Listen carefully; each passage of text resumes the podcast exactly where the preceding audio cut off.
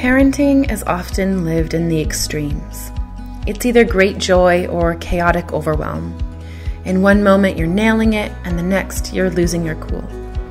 I want to help you find your way to the messy middle, to a place of balance. You see, balance is a verb, not a state of being. It is a thing you do, not a thing you are. It is an action, a process, a series of micro corrections that you make each and every day to keep yourself feeling centered. We are never truly balanced. We are engaged in the process of balancing. Hello, I'm Doctor Laura Froyen, and this is the Balanced Parent Podcast, where overwhelmed, stressed out, and disconnected parents go to find tools, mindset shifts, and practices to help them stop yelling at the people they love and start connecting on a deeper level, all delivered with heaping doses of grace and compassion. Join me in conversations that will help you get clear on your goals and values and start showing up in your parenting, your relationships, your life, with open-hearted authenticity and balance. Let's go. Hello, everybody. This is Doctor Laura Froyen, and I'm so glad to have you with me on the Bal- Balanced Parent Podcast today, because I am bringing on a guest that I have to say I'm really excited about. She's someone who is a trauma specialist and who I have admired and been helped by so much in my own life. I just feel thrilled that I get to bring her on, and we're going to be talking about trauma and how it can affect children and how to help our kiddos out. So please welcome to the show, Irene Lyon. I just love her and adore her. Irene, I'm so glad to have you here. Yay. I'll yeah. stop fangirling it's, now, but will you tell us more oh, no. about yourself and what you do? You. It's good to meet you and make that connection, even though you, you've known each other for three years, but through the internet. So I know that people listening have the same feeling towards me at times, you know, and so it's mm-hmm. fun to be in that place, sit in that chair of just like, wow, somebody I admire, someone I've learned from, and now I get to share you yeah. with my community. I'm so excited. Yeah, no, I'm excited for our, our talk. We're going to talk about some good stuff. Absolutely. So why don't you just start us off and tell us a little bit about yourself, mm-hmm. you know, who you are and what you do. Well, where shall I start? I am currently sitting in Vancouver, British Columbia. So that's my home in Canada. And I got into this work, not by choice necessarily and not by accident, but I just kind of followed a path after I graduated from high school that just kept me going on these journeys of learning about the human body, learning about biology, physiology, rehabilitation of the physical body, mainly because I had a few very significant injuries to my knees. And my knees were injured through ski racing, of all things. So like hurling down a mountain, you know, really fast and all that stuff, and had a lot of reconstructions on my knees. So fixing them. And when that was happening in my twenties, I was also studying exercise science. And it was the injury that got me interested in studying the body. So I got into that, got my degree, my bachelor's degree in science. I was a personal trainer. I was studied in applied human nutrition. I was working at gyms, all that, you know, kind of fitness nutrition thing. I felt like I was missing something, and I knew I was missing something when I had probably, not probably, it was the worst injury of my life. My kneecap, so my patella, broke in half spontaneously, walking down some stairs after another knee surgery. It's a very long, complicated story. But needless to say, there's a reason why mob bosses break people's kneecaps in the movies. Oh. It really is one of the more painful things I've ever, I still haven't experienced pain quite like that. So I broke this kneecap of mine, my left one, and had to obviously get surgery, reconstruction. And the recovery after that wasn't so simple.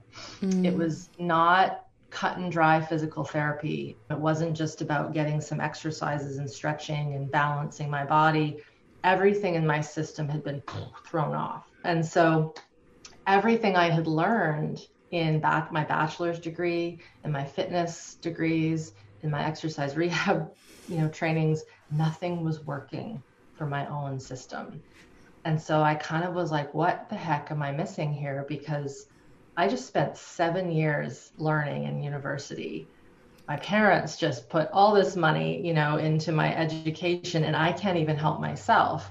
So luckily I had a, a P T um, who was like, something's not right here. You're clearly fit. You're clearly balanced. Like visually you look fine, but there's something inside, right? Mm-hmm. There's something in, and he didn't even use the word, I think, nervous system, because that just wasn't how people talked back in like the nineteen ninety-nine, two thousand. Mm-hmm. But he said, you need to go see this other colleague of mine who's also a P T who does something called the Feldenkrais method. I was like, okay, I'm like, I'm super young, right? I had no clue what I was doing. So I went and did this work with this other person. And for lack of a better, you know, word or, you know, long story short, I did that work concentrated for four weeks. I stopped all of my P T, all of the massage, all of the chiro. I did no more stretching. I did no more exercises other than swimming and walking and biking, like the cardio kind of stuff.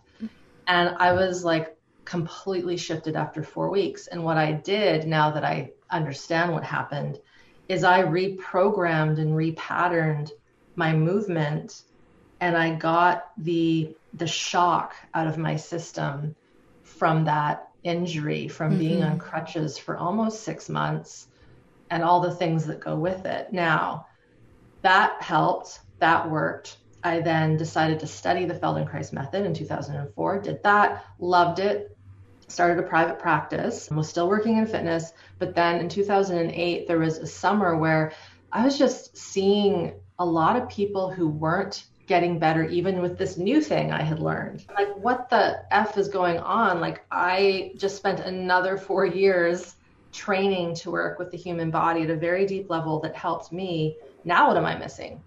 And so I started asking questions. I'm just always looking for answers. That's how my brain works. And I came across Peter Levine's work. So yeah. This is where the trauma stuff comes in, and somatic experiencing, which is his body of work. And he's still alive to this day. And I'm like, oh my goodness, this is another missing piece. And what I learned through finding that, and then I trained in that work, was that our systems as human beings, we trap traumatic stress.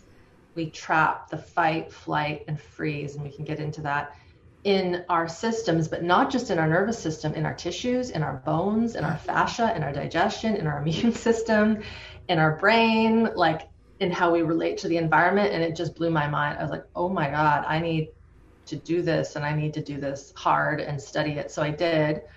And then even when I finished that, you know, there's always higher levels. So I did more training with him at the masterclass level, and then got into another branch of work that came from his work, which was founded by a woman by the name of Kathy Kane. And that's important for kids. So I want to bookmark her name. Okay. Kathy Kane with a K. And she also is a somatic experiencing colleague. And when, when I met her, she was still in private practice and she was teaching, but what she was working with in her practice were adults who were severely unwell, like chronic, severe chronic illness, sensitivities, severe anxiety, health problems. And what she was seeing wasn't classic trauma, like shock trauma, like car accident trauma, that kind mm-hmm. of thing, but this low level chronic stuff that just didn't make any sense. And so with her background in touch and in body work, because that was her background similar to me, she started experimenting with working with things like the kidneys and the adrenals, mm-hmm. the gut, the brainstem. So parts of the body that are very, they succumb to stress and survival stress very quickly. And so what she discovered was that a lot of these adults, when they were young, they lived in kind of a soup of stress chemistry, whether they were born premature and had lots of surgeries when they were young, whether they had a really stressful, abusive environment, you know, whether there was a lot of strain in the family system because of poverty, neglect, like all these things. And so she started to practice and work with the physiology in a very different way. And then the last thing I'll mention is one of her other colleagues, one of my teachers, also comes from that lens, but also from a lens of children who are adopted, children who have severe troubles when they're young, and how that not only impacts little life, like when we're little, but how that impacts how we develop. So learning with all these amazing teachers, I was just like, holy cow, there's a lot here. I got into private practice, and I was in private practice through those whole moments. Slowly over time, as we talked before we started recording this, I've been putting things online. So we can leave that part for later, but sure. That's kind of what I do. I've got these lenses from biology, biomed science. Oh, and within that, I also did a master's degree in research. Forgot that. Just that little thing, you know. Just a little thing. I was doing my research in Australia when I was recovering that kneecap injury.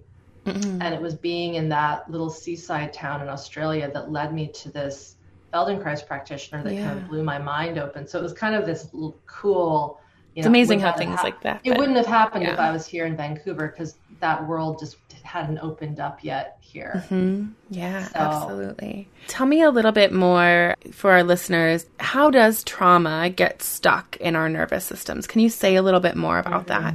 So the first thing is to define trauma from the somatic perspective and lens that I come from. So like I'll often say, if anybody watches those shows like Grey's Anatomy and E R, which I have, you know, when someone comes in with the ambulance, they go to the trauma wing, or the, you know, it's the E R and they've got a trauma and there's a trauma surgeon. So that's one kind of trauma. Like there's yeah. been a gunshot wound, a car accident, they've had a trauma. To me, that's accurate. And then there's this other world that I live in, which is the somatic healing nervous system world. We see trauma not in the event per se, but in the somatic body and in the nervous system. And the reason why we see that is we know that one person who gets into a really, let's, oh, this is my classic example, that if someone gets into a, a really minor accident, like a minor um, car accident, like no scratches to the car, it's like a little oof, fender bender, nothing too big. One person who gets that kind of accident will just be like, oh, damn, that sucks. And, you know, there's no damage. They drive away and they're fine, literally. Mm-hmm. Like they don't have any troubles. They're just one hundred percent the way they were before they got into that little thing.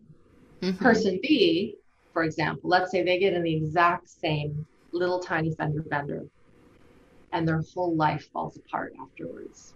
Mm-hmm. They can't get back into a car. They get anxiety, like severe anxiety. They can't sleep. They're afraid to leave their house.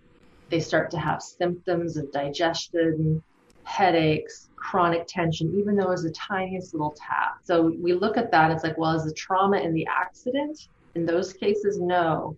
The stress, the traumatic imprint is within their system. And so the question is, well, why did person A just walk away fine with no troubles and person B is like a mess? And this is something I would see in practice all the time. My colleagues will vouch for this, is that person B, while they may have been living their lives fine, and I say that with air quotes, fine, mm-hmm. there was already a fullness to their system that was maxed out. Mm-hmm. Already so much stored stress, what we would call even dysregulation of the mm-hmm. autonomic nervous system, which is the fight, flight, and then the other portion is what we would call the freeze. And we can go into those branches if you want, but they didn't realize, typically they don't know that they're already living in that world of high stress, high, high stored trauma. And so when we look at it from that perspective, the system dictates whether or not we are resilient, whether we bounce back from stress. That yeah. makes sense? Yeah. For, so it could be like the same st- piece of straw. You put it on one person's pile and it's fine. And on you, on the other one, it's the last one that they can handle. And it, the it, system it explodes. explodes. The pile. Yeah. That's yeah. a great way of looking at it. Absolutely. Too. And you know what, what's interesting is when you work with these people, A, it's not their fault. They don't know, because it's actually more common than we realize in society, how many people are walking around with their cups full, mm-hmm. right? But when you start to question them and inquire in session and private practice, they start to say, well, yeah, I've never really slept very soundly. I've never mm-hmm. had a full bowel movement that's properly formed. I have trouble with my immune system. Whenever I get a cold or the flu, I'm out for six months, right? That's not normal. in a healthy system. Yeah. Getting sick isn't bad. It's how quick does our system respond to it. Mm-hmm. I always snap at my kids when they want to be expressive. I just can't handle it. Yeah. Right? And I know that I shouldn't scream at them and send them to the room, but I just can't handle the singing and the dancing. It's too much. Whereas person A, their little ones start to sing and dance and they join. They like have fun, yeah. you know, that kind of thing. So those are just two little examples, but you start to piece together. And then when you start working with these people, they say, oh yeah, well, yeah, I had that, I had that surgery when I was, oh, I forgot. I had that surgery when I was three to fix a heart defect. It's like, what? You never told me that. Or yeah, my mom, she had to go away to the hospital for six months because she had whatever problem. And I was left with my real evil aunt.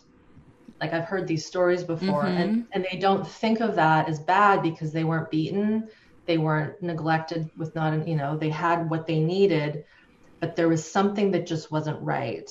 And so you start to hear these stories, and that is a sign. That is the history that shows that that little person, when they, that big person who's person B, mm-hmm. whose life fell apart after the car accident, that they actually were under a high level of stress growing up, and they didn't have the tools and they didn't have the modeling and the person, the adult, mature human, to help them come out of that stress response. And so what happens, Laura, is that let's just say we have that kid who, you know, is being looked after by the evil aunt or the evil stepmother or wherever you want to call it. It's always the evil stepmother, isn't it? It's never the evil stepfather. One of the two. Right. Let's um, not put that on stepmoms. Come no, on. No, I know. It's both. Yeah. the, the, the, the adult that is not doing what they should with the kid. We'll just go there. Yeah. You know, they don't realize it, but it really impacts that little system. And that little system never had a chance to cry freely and mm. let that stress out mm-hmm. or scream, I hate you. I want you to die, right? These are the yeah. things that little people want to say when they're being harmed. But if they know that if they say that, they're going to get more hurt or more shut down, they'll actually shut up mm. and they'll stop expressing themselves. Okay. So I had a lot of listeners who just right there and in that moment thought to themselves, yeah. oh, wait, so you mean what should I do then when my kid says... I hate, I hate you. I would think it as a kid. I would think it in my head, yeah. but I would never let myself say it out loud. And my kids say it out loud to me all the time. Yeah. And I welcome it. I help. I try to figure out what's going on that they feel yeah. like that they need to do. You know, I feel very curious about because lots of parents think like that's so disrespectful. I would never have said that to my parents. How come they can speak to me that way? Well, what do we do when they say, I hate you?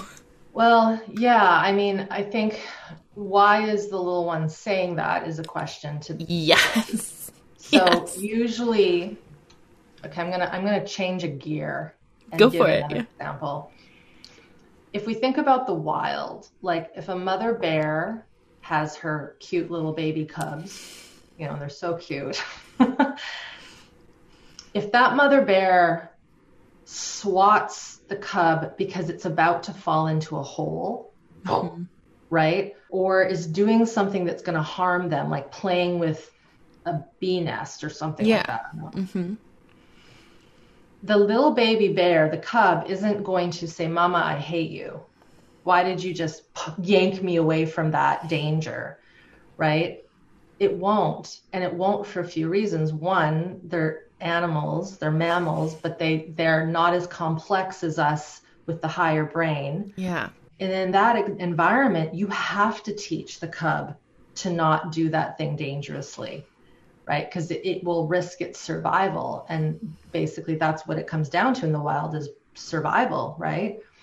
So if we think about us as humans, God, we're so complex because we don't raise our kids exactly the same here as someone would over there versus across the street versus in the Southern Hemisphere. And it's not because we shouldn't raise them the same. It's just we've gone off this track of domesticating plants and animals, industry, agriculture. I mean, it's a long story as to why we're not just treating our babies in the way that we should. So if we think about the the moment when the infant, or not the infant, the toddler, the five-year-old can say that. So one thing would be, is there a moment in life, either that week, that day, or for four years, where the parent, and this is going to be maybe triggering for some, didn't understand their own emotions and survival stress and physiology. Therefore, they didn't allow their offspring, their cubs, to be truly who they are. And so is there a riff in that healthy aggression in the parent that doesn't have the capacity to maybe enforce a strong boundary and rule? Don't touch that hot stove. Mm-hmm. You don't pull the dog's tail.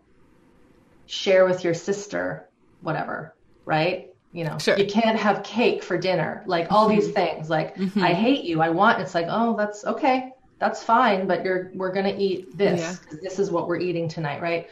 Anyway, the first thing is, as the adult, and this doesn't have to just be a parent, this can be someone who's working with kids at school, like as a right. teacher, because God only knows I had some bad teachers growing up who were awful to us, you know, mm. that, that just, how were they allowed to even be teachers, the things that they did? And if I think about my parents' generation and they're like, you know, being hit with rulers and yeah. all these things, the adult, mature adult who's handling the child, do they have the capacity to listen to their own physiology mm-hmm.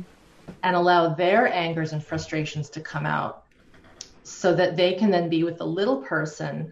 And they are immature. We forget that children are totally immature, right? They're little cubs. They need to be learned. They need to learn these boundaries. And they also need love, right? The mama bear is never going to make that baby cub sleep in a separate den. Mm-hmm. Yeah. Right? And here we put kids in their own rooms, in the darks, even, even infants. We put the baby monitor. There's a need for that connection. So here's, I mean, this is, it goes to so many places here, but it can be so simple as little Johnny really wants to sleep with mom and dad because he's scared, because he thinks there's monsters in the closet. But no, you're a big boy. You have to sleep in your room by yourself. He does it. Because if I defy that, I don't know what's going to happen to me.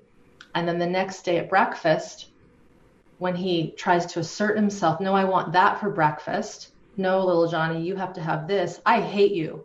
It's not about the food necessarily. He, he was denied that soothing, that fear that he had with the monsters in the closet. You know, come into the room, Mom, I want to sleep with you. Go back to your room. And I'm just, this is like an example, right? Yeah. But so there's these ways that these little things we don't think of, they, they show up later. Mm-hmm. And it could also be, you know, a little one who had a surgery when they were young and they don't cognitively remember it because pre-verbal, right. Like when a baby can't talk, when a kid can't talk yet, they don't log the memory in their cognition. It's somatic. But let's just say a little one was born with a bit of a defect and had to be rushed into hospital, or was in hospital, had to be rushed to the E R, had to get fixed. And they sense mom's not here. Why did you let this doctor do this? Even though they don't understand this had to happen yeah. mm-hmm. to save its life, there will be, in many instances, a stored somatic, you didn't protect me. Where were you? Yeah. You know, why did that defect happen? And this is not the parent's fault. You know, we have no idea why. Sometimes we do, right? Yeah. But so that can transfer. It might have nothing to do with sleeping or school. It could just be, let's just say little Johnny is finally old enough to say what he wants and punch his fists. And then all of a sudden, that old somatic imprint of why did you let me go to that E R? Like, why did you leave me alone? Why didn't you come with me? Mm-hmm. Even though he doesn't cognitively get it, there is an anger. It's visceral. It's visceral. The thing I've learned, Laura, of all the years working with parents and kids, because I've worked with some kids, they are not trying to harm us. No. Of course not, right? They're not trying to be difficult.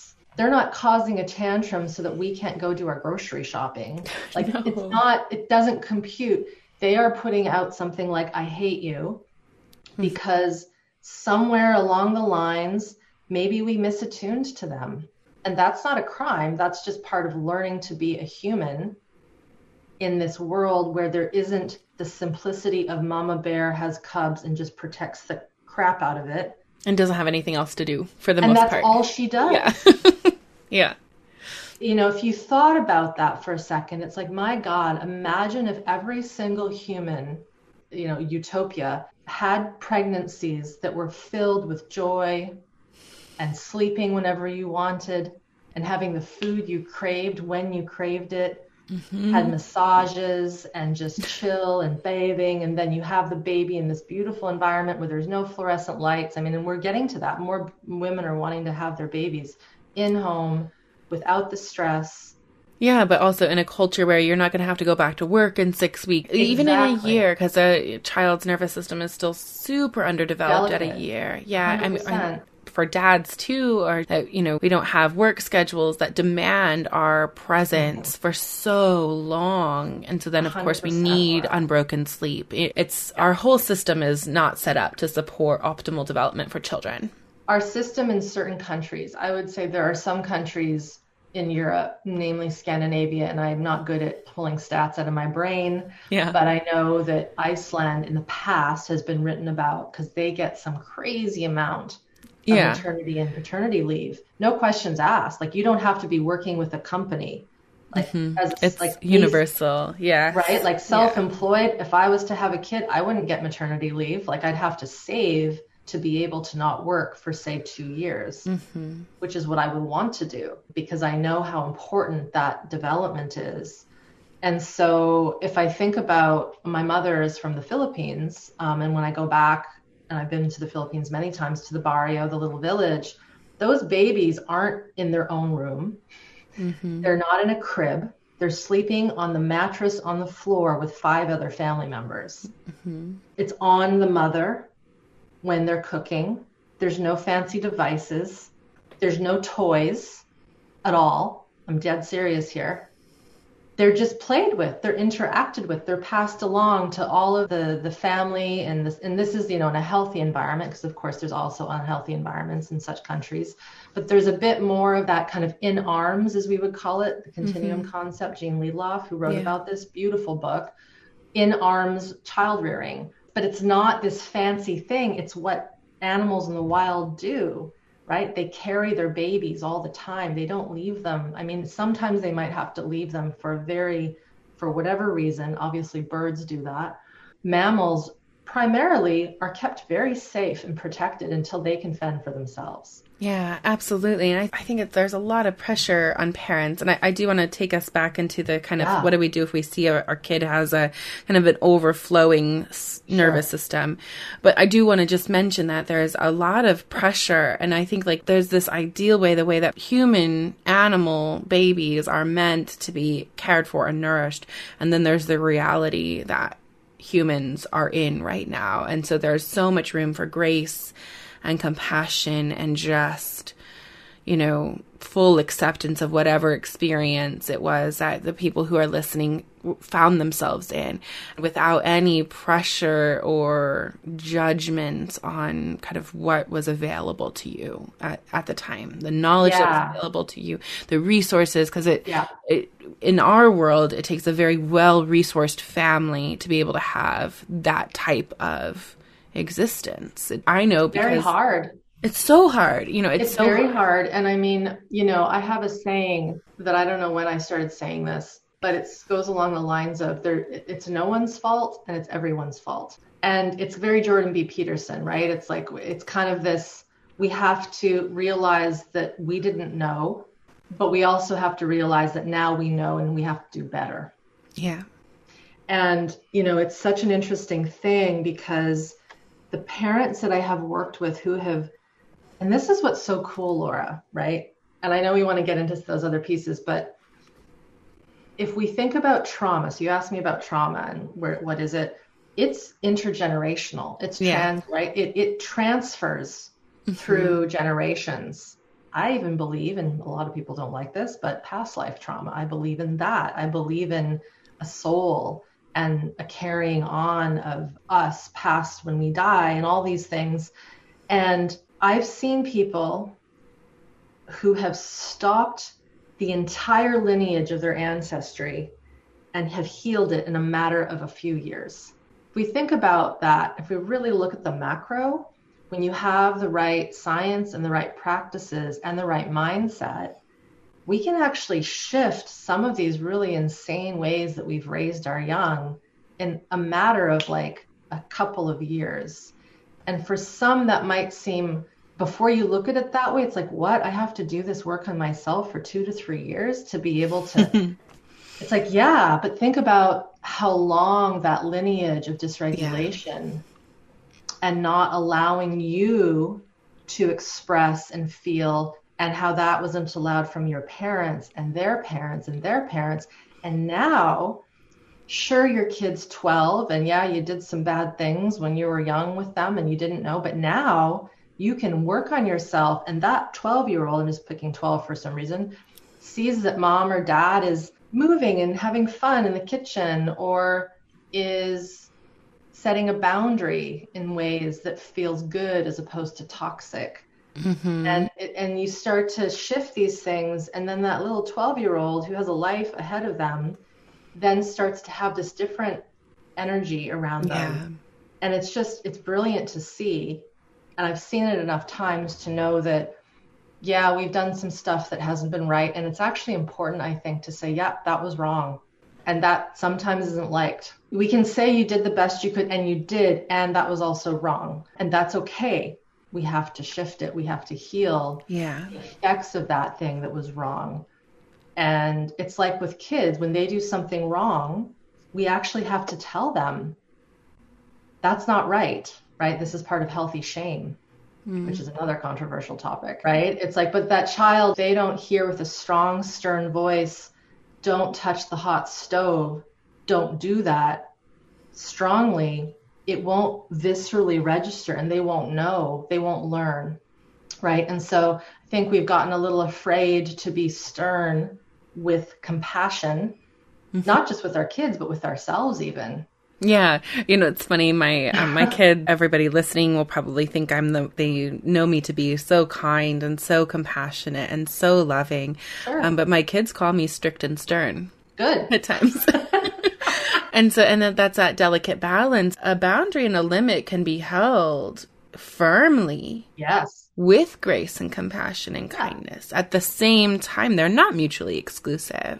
No. And, and if they have a boo-boo because they just fell off their bike, you're going to love them up and take care of them and not get mad at them for falling off their bike. Of course not. No. Exactly. And that's the discernment, right, that I think yeah. is missing. It's like, oh, well, she's saying to have these strong rules and boundaries, but then when my little one starts crying for no reason, what do I do then? And the thing is, is that's a great question. If someone's at that interface being like, that shows that they're stopping their reaction and being like, okay, what should I do here? Yeah. And if someone doesn't know, again, this is the whole, it's not your fault, but it's everyone's fault. We don't know because somewhere when we were young, mm-hmm. we weren't given that. And it's like, okay, I need to ask for help. Well, what, and then I might say, well, what is your gut feeling? It's like, well, I just want to hug them. It's like, well, just hug them. No right? lesson will be lost. No, yeah. like, not like yeah. there's so much time. Okay. yeah. So I feel like there's two directions I could go here. Mm-hmm. One is like, I'm certain that there are pe- listeners who are recognizing as we're having this conversation okay. that they themselves are the person who has this kind of full cup. Their nervous system is loaded right yeah. now because of things that have happened in their past, because of a year of living in a pandemic, like all of those yeah. things. Right. Yeah. And then there also are people who are listening who are thinking, Thinking like, okay, I recognize this in my own child. Like I, my oldest has a, a history of trauma. I recognize so much of her and what you're saying, you know, so she, we had a traumatic birth. Yeah. She had breathing issues. And so had a, a NICU stay with forced separation where I was yeah. not allowed to hold her or touch yeah. her for twelve hours. It's, it's still there for her too. She and I cry together. And she has another one other significant trauma. She was in a, a bicycling accident where she was run over by a bicyclist mm-hmm. and broke her leg. And so, like, mm-hmm. I can see, it, I've always seen this in her nervous system, and doctors never believed me in her, like in her immune system. Like, you know, when she gets sick, she gets really sick, mm-hmm. like high fever fast. I've always yeah. seen that in her. that's evening out and soothing, but she's always been super, super sensitive, super mm-hmm. just, just loaded, just loaded. And so like if, I, and I know lots of my listeners, cause they find me cause they've yeah. got a kiddo like this. So I know lots of my listeners have a kiddo who, whether or not they can pinpoint the stories so clearly yeah. as I can, I was looking for them because just because of the background I have, who have these kids that they can see that their nervous system is at capacity. Right. Yeah, strained. So what do we do for that? How can we help our kiddos is what I would love to ask you. The first thing, I think what just happened where your emotion came in was super important because it clearly is still very alive in the field. And that's okay. And then I'll also say, if we think, so I'm going to, I'm going to paint the picture. So she was born, it was traumatic. When a little one has some kind of trauma at birth, and there's so many things that happen, right? Their system goes into what we would call a near death, preparing for death state. And when they're that, was she full term? You know, when she came out, her nervous system was working. The autonomic nervous system was working, and that her, you know, her digestion was probably working, her urine development, immune system, not so much when we're born, right? It develops, those sorts of things. But her system would have gone into a shock. And then you take, you know, into the, the I N C U and separation, there can then be, and again, I'm just, this is not necessarily her because I don't know all the story, but I'm making it very general. Her system can go into then what we would call, when it realizes no one's coming, what we would call collapse. So I mentioned fight freeze. So like the bear is coming and I'm like trying to fight off the bear, or, oh my God, I can't get away from the bear, the tiger, I better start running. That's the fight, flee. I'm going to flee from the danger. If I realize that I ain't getting away from that bear or that tiger, my system will go into what's called a freeze state yeah. to numb out the pain of my, you know, throat about to being, you know, taken by this animal that just wants to eat me because he's hungry. Gruesome visual, but it proves the point. And so I go into that shutdown. Now, here's what's interesting. In the wild, if I am like the impala, I get eaten and I'm done. Like, that's it. If the tiger or the lion or whatever gets distracted, I then run away. I'm fine. I go back to my herd and everything's groovy. I don't talk about it after that. But if we think about a little one, they're in a distress, fighting for their life. They then get help. They don't know, though, that what's helping them is helpful. They just know danger, danger, danger. Something's not right. And usually what occurs is a collapse of their system. Of course, because your daughter is alive and well, they survive. And so humans are so interesting because we've got this resilience to just keep going, even when we have these survival stressors, because she has you, you know, and she has probably her things and her books and whatever it might be that keeps her engaged.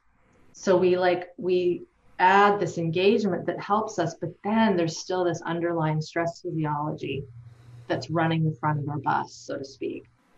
And so the first thing, to go back to your question, it's super important for parents to understand this deep science. And the reason why is because when we can understand at that physiological level and accept, yep, she almost died. She didn't, thank God, you know, thank your gods or whatever you do for that, bless, gratitude. But then, okay, but she's also a little animal that went into near death, was, you know, recovered. But there's still a shock in the system. And the shock, it sounds like, is caught in the immune system.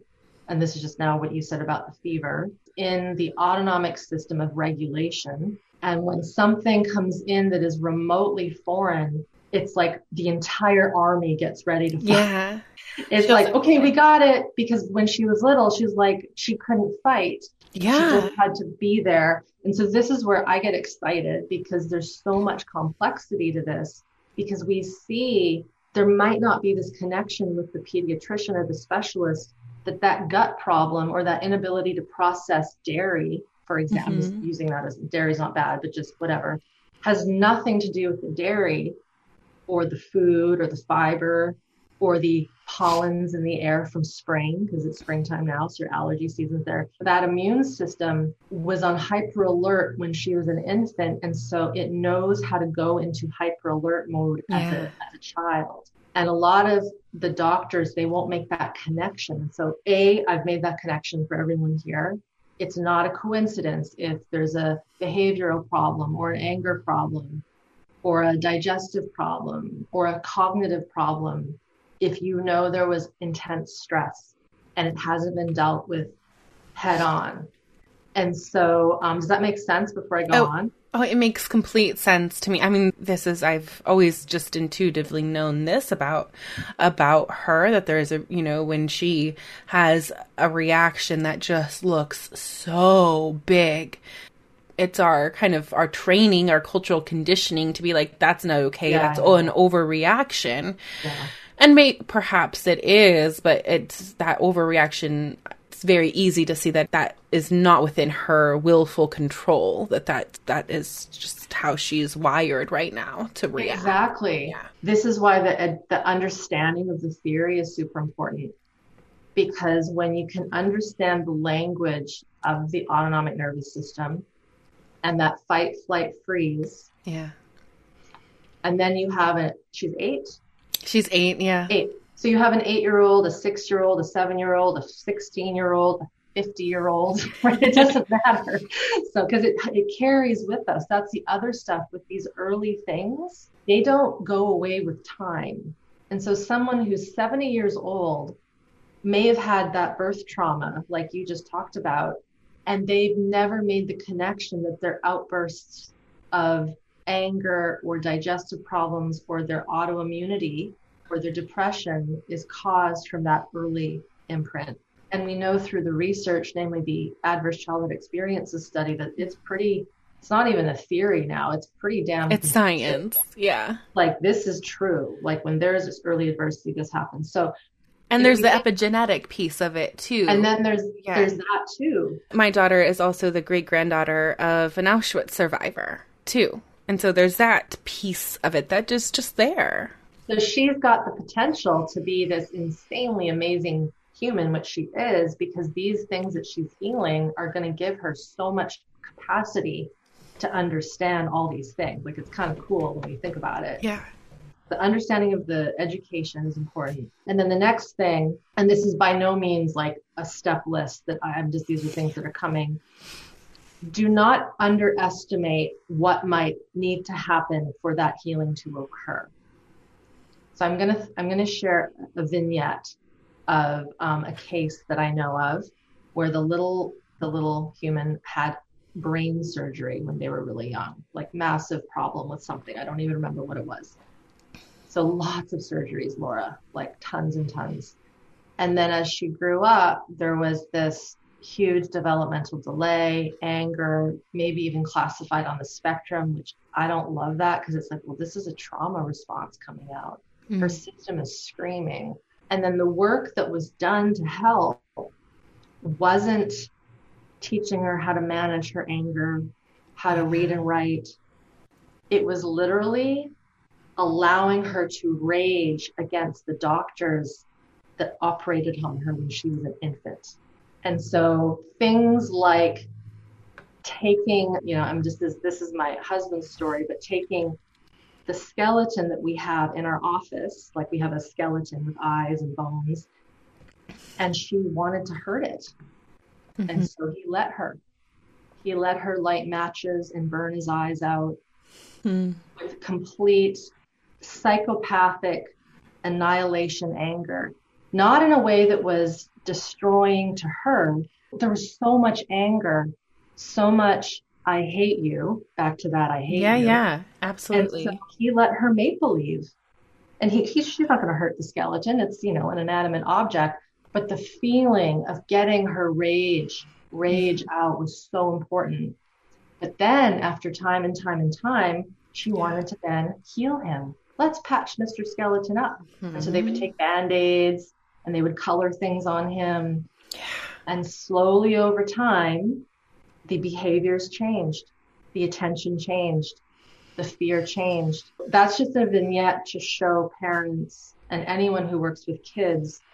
The kid knows what needs to be done to heal. It's us, the big person or the therapist, who has to let go of all reason. Yeah, we get in the way. Oh, and keep and, them safe. But we like, I mean, we have to trust our kids. I teach a, a course where I, I teach parents how to do play therapy with their kids. Awesome. And it, so much of it is exactly this, teaching them that, you know, just because they want to cut the head off their doll does not mean that there's some psychopathic thing. They've just oh, got no. some...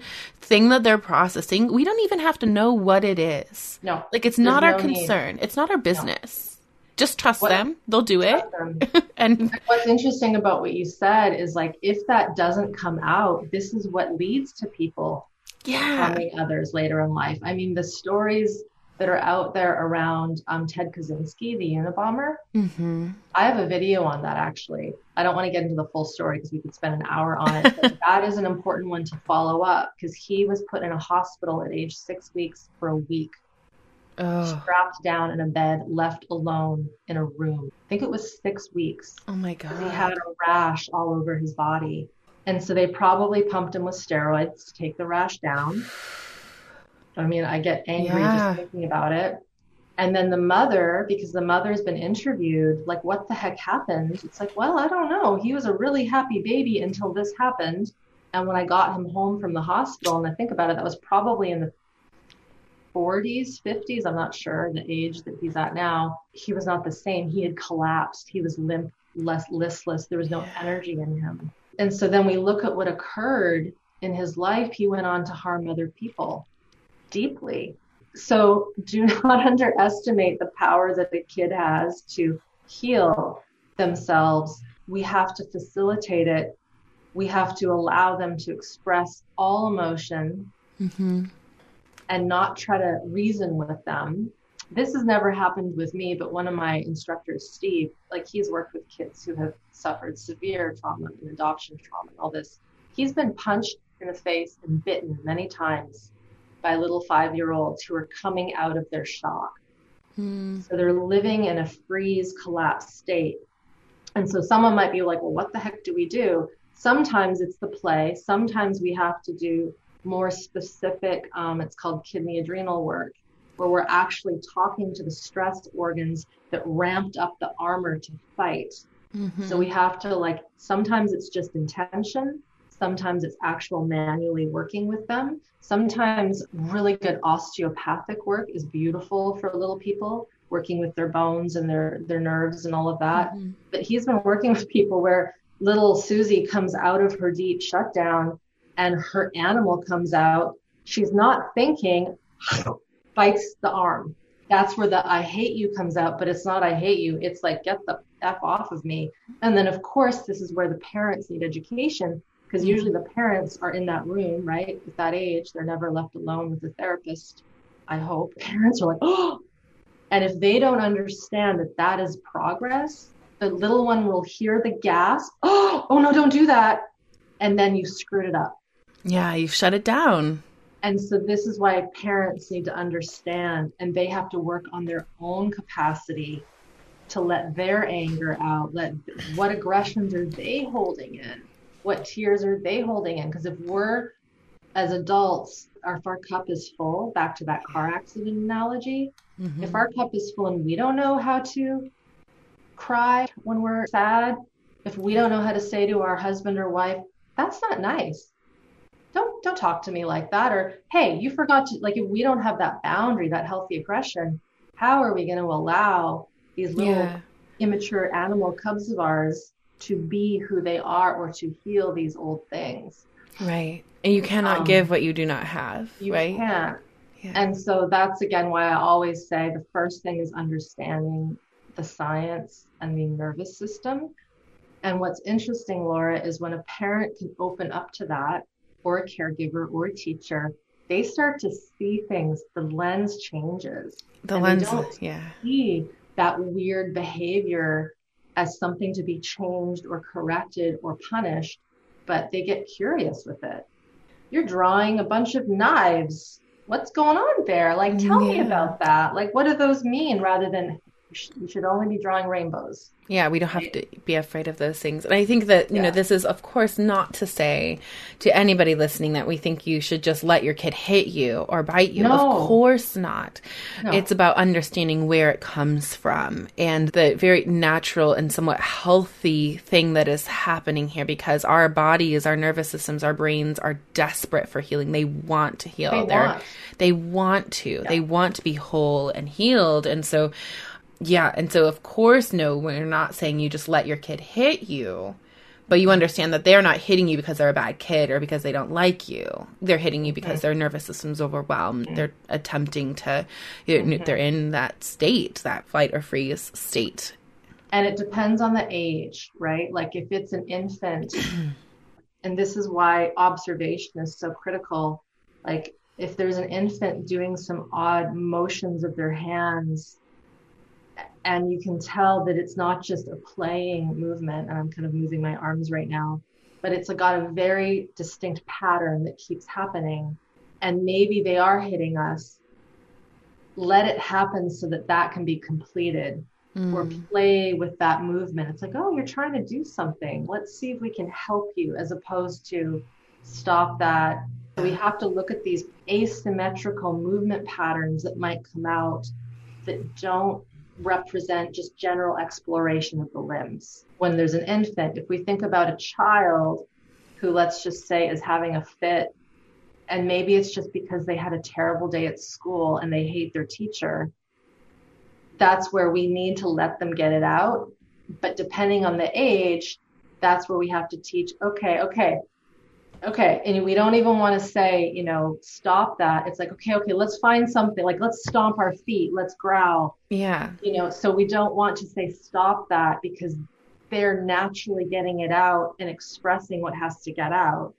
If it's a teenager who has more strength, that's a bit trickier, because they are now their own more adult human. Yeah. They need autonomy, but you also don't want them to hurt, like literally hurt you or their siblings, of course, or yeah. the space. Like a five-year-old isn't going to destroy a house in the way that, say, right. a sixteen-year-old will. Right. And a sixteen-year-old might be able to drive, right, and and harm themselves in that way.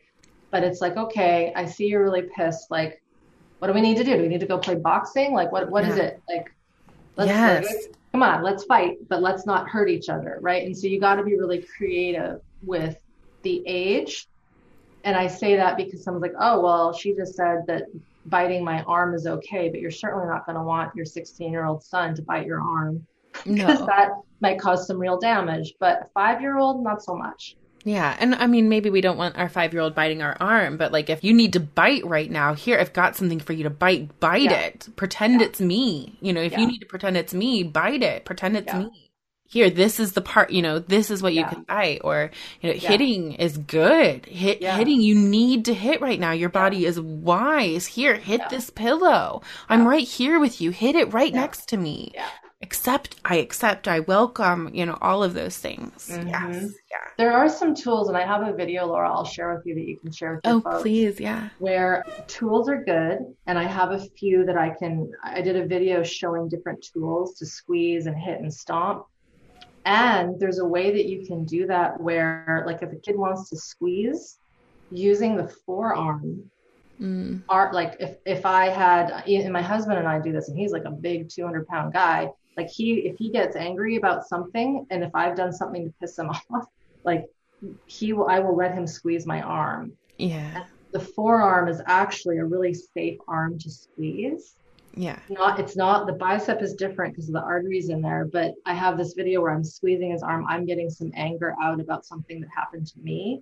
Sometimes, depending on the situation, that is a lovely way to get that tactile feel, especially with the little ones, because sometimes they actually need to feel that aggression come out in contact with another yeah. human breathing biological system. But again, you got to differentiate, you got to discern and understand what it is that you're doing, because you don't want either person to get hurt, obviously. Right. And full permission to, if you have your own trauma background and history, like something like that could be incredibly triggering to you to have, have yeah. that happening. Like if you know, you if you're having to... your child do those things. And, and of course, yeah. full consent, you know, and not ever within an abusive relationship, not where no, there's no, no, abusive no. patterns. You know, I'm just yeah, putting I that container it. Of, you know, for liability purposes. Yeah, no, if a, if a person's like, what, squeeze my arm, and they instantly feel a trigger or an activation, then no, you wouldn't want to do that. Wouldn't want to do it. Listen to your like, wise body. Exactly. It's sort of like you even getting aggression out by growling for some people is too activating because mm-hmm. their healthy aggression was never allowed to express when they were young. Yeah. And working with the adults that I have in my programs, like it takes sometimes months or years to build enough capacity for someone to even go grr, like, grr, like that. Interesting. And, and for someone who just is like, oh, that's easy. For some people, it's terrifying. And so this is why a lot of the way we've taught getting out anger is just so not accurate, because if a person's system saw anger in a violent way or was never allowed to express their anger in healthy aggression, mm-hmm. it's like it's like speaking a foreign language and being terrified to even try. Yeah. Oh, that's and, so interesting and- to me. So my, I, every, all my yeah. listeners know that my girls are constantly pretending to be dragons. Cool. And I don't know if yeah. you know, but dragons are quite loud. They roar very aggressively. Yeah. It's a lovely outlet for their aggression. But there yeah. are certainly times when my cup is filled, and there, there's this one specific sound that they will do sometimes that is just like it just is too much for me. Yeah. And that's really interesting. And I like I was not my soft emotions were welcomed as a child, but my aggressive emotions, like emotions, my anger, not at all. In no like mm, that's super interesting. You've given me something to chew on there. Chew on it, yeah. Yeah, cool. Yeah, no, that would be a good one to chew on, and based on the history that you shared with your daughter, I'm gonna make a very big sweeping guess that, like you said, you two cry a lot together, and that's wonderful. If we were to take that one step further, what is under the tears? And with anger and sadness and grief, they flip. So a lot of times, if someone, like you said, you were good with soft emotions growing up, and that's wonderful, but sometimes tears are masking deep, deep aggression.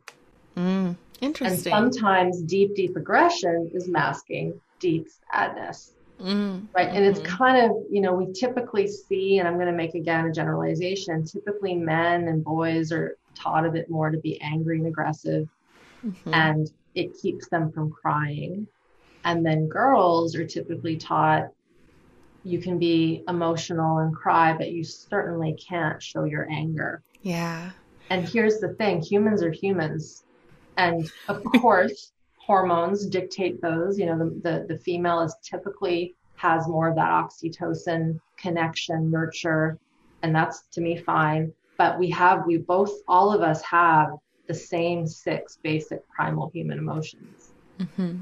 And so it'd be fun to like play with that, I think, and be like, hmm, wonder what's under there that could be explored, so that both of you could explore that healthy aggression in a healthy, contained way. And mm-hmm. she might be able to even help you bring some of that up. Yeah. Yeah. Yeah. No, the, you're giving me some really interesting things to chew on. I know mm-hmm. so many women who, when they are angry, they cry. So many. That's very interesting. Well, Irene, I feel like I could just... we could talk forever, for yeah. hours. Thank you so much for your wisdom. I want to make sure, because I guarantee there's going to be people who are like, this is, I need this. I need more support. Where can they go and find you? Yeah, it's just my name dot com. So Irene Lyon with a Y, Lyon, mm-hmm. not lions dot com.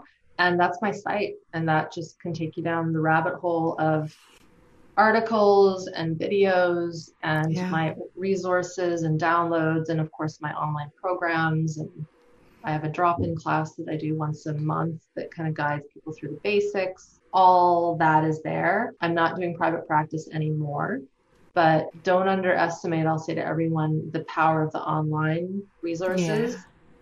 I would say that because of the way they're formulated, it really can help a person gain that capacity to start to bring up these natural emotions that really, when our nervous system has good regulation and our life force energy is back, the emotions just come in a natural way, right? As opposed to trying to work with the emotions and figure them out. If we figure out those fight, flight, freeze elements, the somatic self, and we get that lens on board, not that it's simple and it happens like in a week, and that's not how it works, but the other stuff, the behavior shifts, the emotions shift, the boundaries shift kind of spontaneously when you do that more somatic nervous system work. So yeah, it's about yeah. capacity. It's capacity. And so I think if those of you who are listening who feel like your capacity is just shot, there's no capacity, there's no space, these are good options for you. Yeah. That this is not about, oftentimes I think parents are looking for, you know, what do I say? You know, what do I yeah. do? What are the things I say? And, and if we are in a place where we are losing it with our kids, where we feel overwhelmed and like we have no capacity, the work is inward. The work is with us. Yeah. And yeah. Uh, so thank you for, yeah. for doing this You're work welcome. And holding these spaces for, for folks who have work to do. We all, we all do. We all have work to do. Yes. Yeah. No one gets out. No one gets out of this without doing. I mean, of course, people can choose not to, but um, yes, there's all. We all have something that we can work on and heal and and master to a greater level. So, yeah, everyone's everyone can contribute to the the healing of all of us. Um, but yeah, it does take. It it comes down to that building of capacity, mm-hmm. and don't underestimate how that can trickle out into every aspect. Yes.